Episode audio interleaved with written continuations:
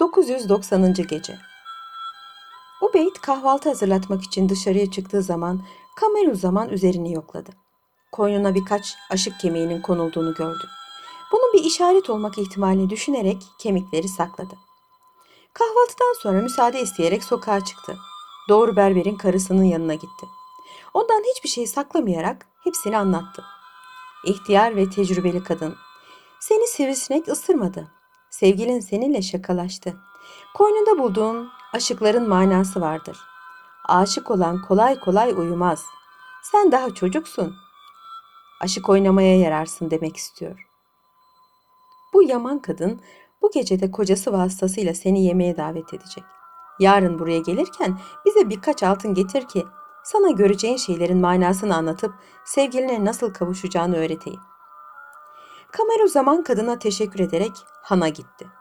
Kuyumcu ise misafirini uğurladıktan sonra karısının yanına geçti. Misafirlerinin yemekten sonra birdenbire uyuyakaldığını, ona iyi bir yatak hazırlamadıklarına müteessir olduğunu ve sabaha kadar sivrisineklerin hücumuna uğradığını anlattı. Fettan kadın bir şeyden haberi yokmuş gibi kocasına çattı. Sen zaten öylesin. Misafirden evvel uyursun. Daha evvel bize haber vermezsin. Bari bu akşam davet et de kusurumuzu telafi edelim. Karısının sözünden dışarı çıkmayan kuyumcu hemen Kameruzzaman'ın hanına gitti. O gece de misafir gelmesi için rica etti. Kameruzzaman zaten hazırdı. Hep birlikte eve gittiler. Yemekten sonra yine hizmetçi kız onlara iki şerbet getirdi. Kameruzzaman'la Ubeyd şerbeti içer içmez oldukları yerde sızıp kaldılar. Çok geçmeden odaya kuyumcunun karısı girdi. Adeta baygın bir halde uyuyan sevgilisine hitaben Ey toy çocuk, neden bu gecede uyudun? Dur, ben sana gösteririm diyerek her tarafını çimdikledi, yara bere içinde bıraktı. Sonra ona acımış olmalı ki saçlarını okşadı, doya doya öptü. Koynuna küçük bir bıçak bırakarak odasına çekildi. Güneş doğup ufukta bir hayli yükseldikten sonra uyuyan Kameru zamanla Ubeyd hayretle birbirlerinin yüzlerine baktılar. Kuyumcu mahcup bir tavırla, affederseniz dedi, ben de sizin gibi birdenbire uykuya daldım. Size yatak hazırlatmadım. Bari sivrisinekler sizi rahatsız etmedi ya. Kamer o zaman vücudunun sızladığını hissetmekle beraber hayır dedi. Bilakis çok rahat uyudu. Ve biraz sonra kuyumcu ile kahvaltısını yapıp sokağa çıktı. Koşarak akıl hocası ihtiyar kadının yanına gitti. İstediği parayı verdi, sonra ona her şeyi anlatarak şunu ilave etti. Sabahleyin uyandığım zaman koynumda bir küçük çakı buldum. Bunun da manası nedir? Berberin karısı biraz düşündükten sonra bu fettan kadın seni çok sevdi. Ne yapıp yapıp sana kavuşacak. Çakı bir tehdit işaretidir dedi. Biraz durakladıktan sonra da ilave etti. Yemekten sonra size bir şey ikram ettiler mi? Evet birer şerbet getirdiler. Onu içtikten sonra da uyku bastı. İhtiyar kadın başını salladı. Oğlum ne varsa o şerbette vardır. Fettan kadın bir daha uyarsa seni kıtır kıtır keserim diyor. Onun için hiç uyuma. Bu gece de sana şerbet ikram ettikleri zaman getiren hizmetçiden su istersin. O gidip suyu getirince sen o şerbeti içer gibi yaparak dökersin ve suyu içersin. Kuyumcuya da belli etmeden uyur gibi yaparsın. O seni muhakkak bu gece de davet edecek. Kameru zaman bunları işitince sevindi. Teşekkür ederek hanına gitti. Şehrazat bu meraklı hikayesini burada kesmek zorunda kaldı. Çünkü artık sabah olmuştu. Hükümdarın isteği üzerine ertesi gece sözlerine şöyle devam etti.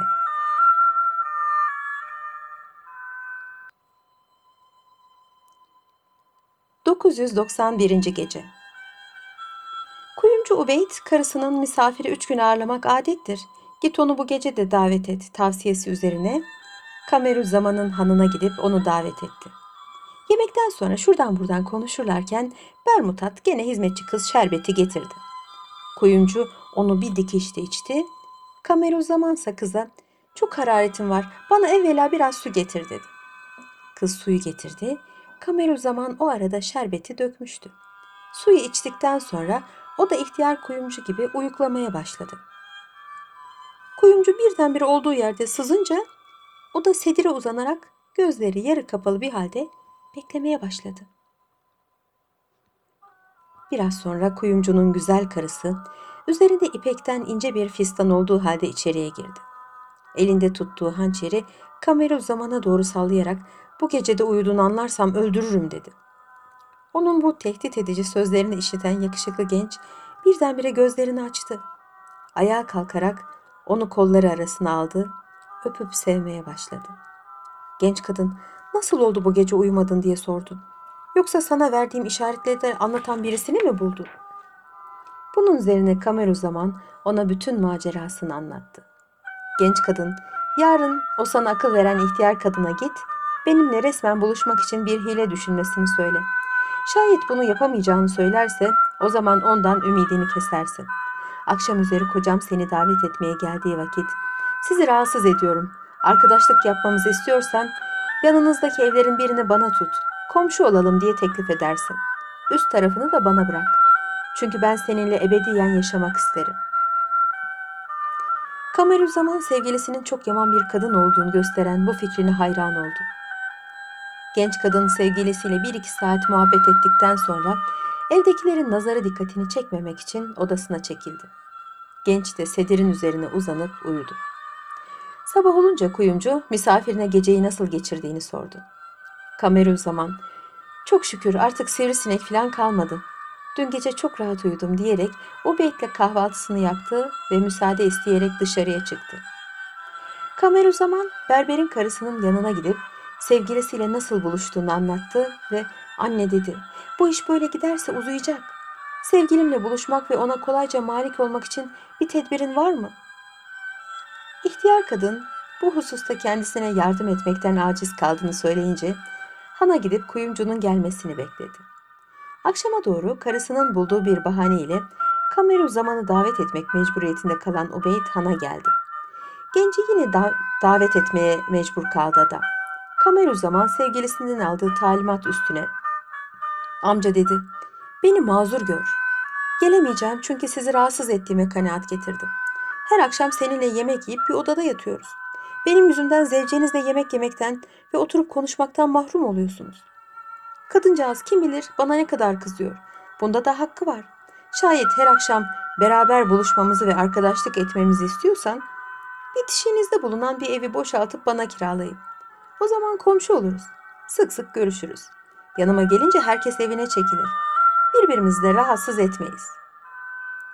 Kuyumcu Kamerun zamana hak vererek bu akşam buyurun da yarın çaresine bakarız.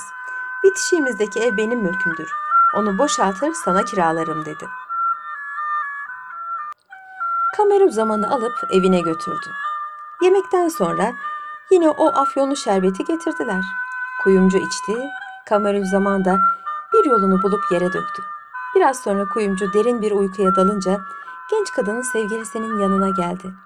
Ellerini boynuna dolayarak öğrettiklerini kocasına söyleyip söylemediğini sordu. Kameru zaman kuyumcudan aldığı cevabı anlatınca kadın memnun oldu. Sevgilim dedi, bitişik eve taşınırsan ben seninle her gün buluşma çaresini bulurum.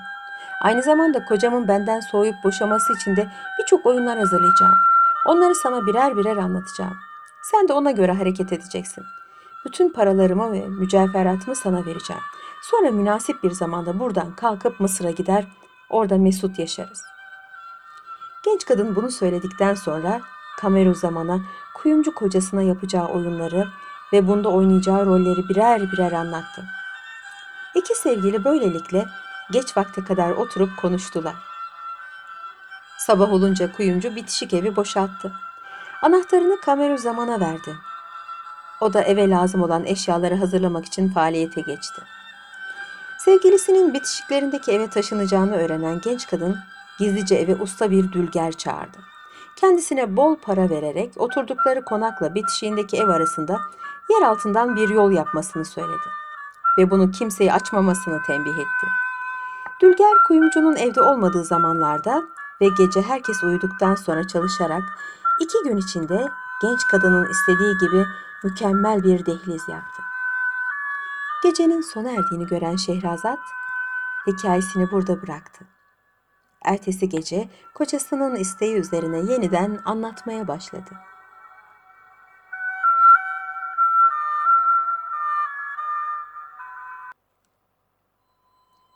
992. Gece Sevgilisinin evini açtırdığı yoldan haberi olmayan Kameruzzaman, o gün evde yalnız otururken birdenbire genç kadını elinde iki kese altın olduğu halde karşısında görünce hayrette kaldı. Kadın kendini onun kolları arasına atarak buraya nasıl geldiğini merak eden Kameruzzaman'a açtığı yolu gösterdi ve getirdiği paraları saklamasını söyledi. Biraz oturduktan sonra kocamı dükkanına göndereyim de sonra yine gelirim diyerek çıkıp gitti. Bir saat sonra elinde kakmalı bir hançerle yine geldi. Bunu Kameru zamana vererek kocasına yapacağı oyun hakkında izahat verdi. Kameru zaman öğleye doğru hançeri alıp çarşıya gitti. Ubeyd'in dükkanına uğrayarak ona hançeri gösterdi ve bunu bir delikanlının elinde buldum. Satmak için arkadaşına veriyordu. Yüz altın verip aldım. Nasıl bu kadar para eder mi bari bu? Kuyumcu hançeri eline alınca gözleri fal taşı gibi açıldı. Bu hançer onundu. Memlekette de bunun eşi yoktu. Çünkü bunu bizzat kendisi yapmış, mücevherlerini kendi eliyle takmıştı. Birdenbire ayağa kalktı. Ben eve gidiyorum diyerek Kameru zamandan ayrıldı. Genç aşık ondan evvel kestirme yollardan evine döndü. Dehlizin başında kendisini bekleyen sevgilisine hançeri iade etti. Biraz sonra kuyumcu suratı bir karış olduğu halde eve geldi. Hemen karısına seslendi. Çabuk benim kakmalı hançerimi getir. Kadın gülümseyerek sordu. Ne o? Birisini mi öldüreceksin? Kuyumcu sert bir sesle sana getir diyorum başka bir şeye karışma. Kadın hemen hançeri getirip verdi. Kuyumcu ona dikkatlice gözden geçirdikten sonra başını sallayarak karısına tuhaf tuhaf baktı. Böyle bir fırsatı bekleyen kadın, sana bugünlerde ne oldu? Sabahtan akşama kadar o züppe tüccarın yanından ayrılmıyorsun. Bu da yetmiyormuş gibi benden şüphe ettiğini gösteren tavırlar takınıyorsun.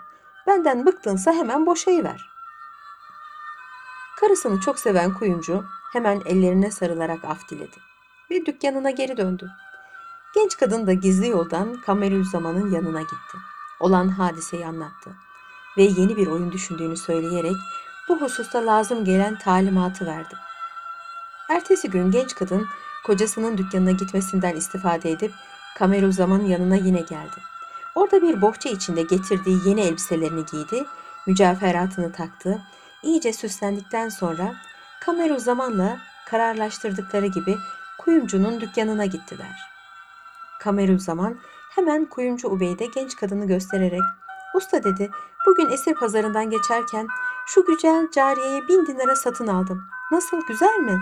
Bu fiyat eder mi bari? Kuyumcu genç kadına dikkatli dikkatli bakınca az kaldı küçük dilini yutacaktı. Karısına benzeyen bu cariyeye bir daha baktı ve titrek bir sesle Aldanmadın oğlum bence daha fazla eder. Üstündeki mücevherat yalnız 2000 dinar eder. Uğurlu kademli olsun dedi. Kamerüzzaman cariye şekline soktuğu sevgilisini alıp eve döndü. Kadın hemen soyunarak konağa geçti. Hiçbir şey olmamış gibi eline bir iş alarak onunla meşgul olmaya başladı. İçi bir türlü rahat etmeyen kuyumcu Kameruzzaman'ın arkasından evine gitti. Adeta koşarak karısının odasına çıktı. Onun nakış işlediğini görünce derin bir nefes aldı. Sonra dayanamayarak hatun dedi. Bugün bizim komşumuz genç tüccar tıpkı sana benzeyen bir cariye aldı. Bana dükkana getirip gösterdi. Seni burada bulamasaydım sen diyecektim. Kadın birdenbire parladı. O cariye benim, mahsus öyle yaptık. İşine gelmiyorsa beni boşa. Sabah olmuştu. Şehrazat gülümseyerek hikayesini ara verdi. Hükümdar da masalı ertesi akşam devam etmesini istedi. Şehrazat o akşam tatlı tatlı anlatmaya başladı.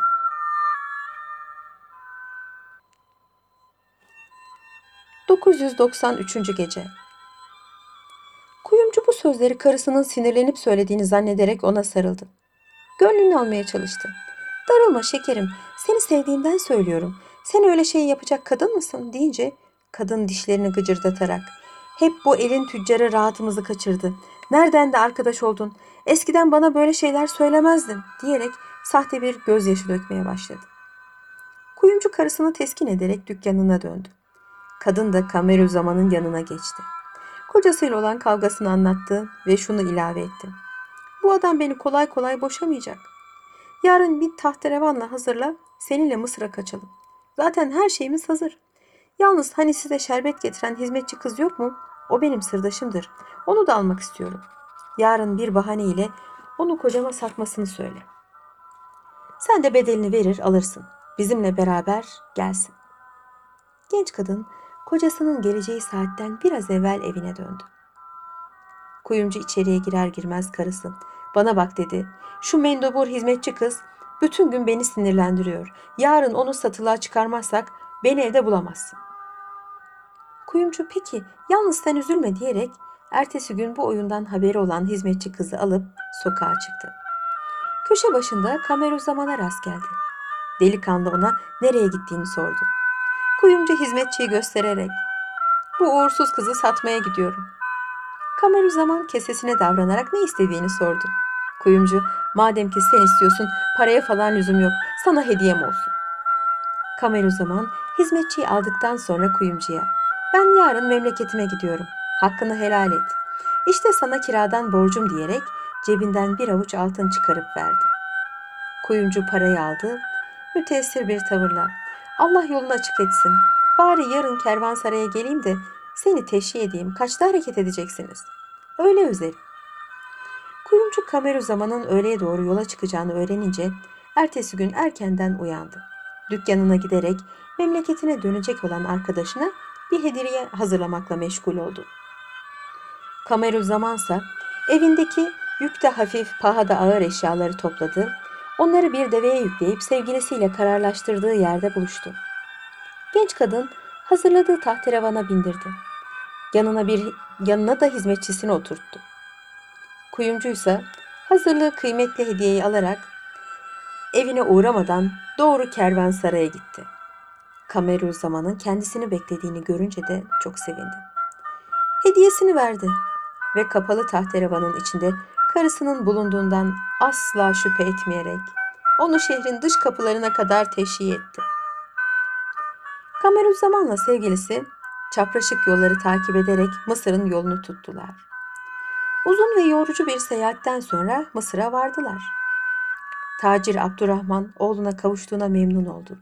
Yanındaki kadınların kim olduğunu sordu. Kameru zaman babasından bir şey gizlemeyerek Basra'da başından geçen bütün macerayı anlattı ve sevgilisiyle evlenmesine müsaade etmesini rica etti. Tacir Abdurrahman böyle kocasına ihanet eden, aşifte bir kadınla evlenmenin doğru olmadığını söyleyerek kuyumcunun karısıyla hizmetçisini boş konaklarından birisine hapsetti. Ve birkaç hafta içinde oğluna şehrin asil ve güzel bakire kızlarından birisini bularak onunla evlendirdi. Kuyumcu ise Kameru zamanı uğurladıktan hemen sonra evine döndü. Orada karısının yerinde yeller estiğini, bütün kıymetli eşyasının ve mücevheratının da yok olduğunu öğrenince çılgına döndü. Sırrını kimseye açmadan valiye gitti. Karısıyla Hicaz'a gideceğini söyleyerek izin aldı. Dükkanını emniyetli çıraklarından birisine bırakarak şüphelendiği Kameruzzaman'ın arkasından Mısır'a yollandı.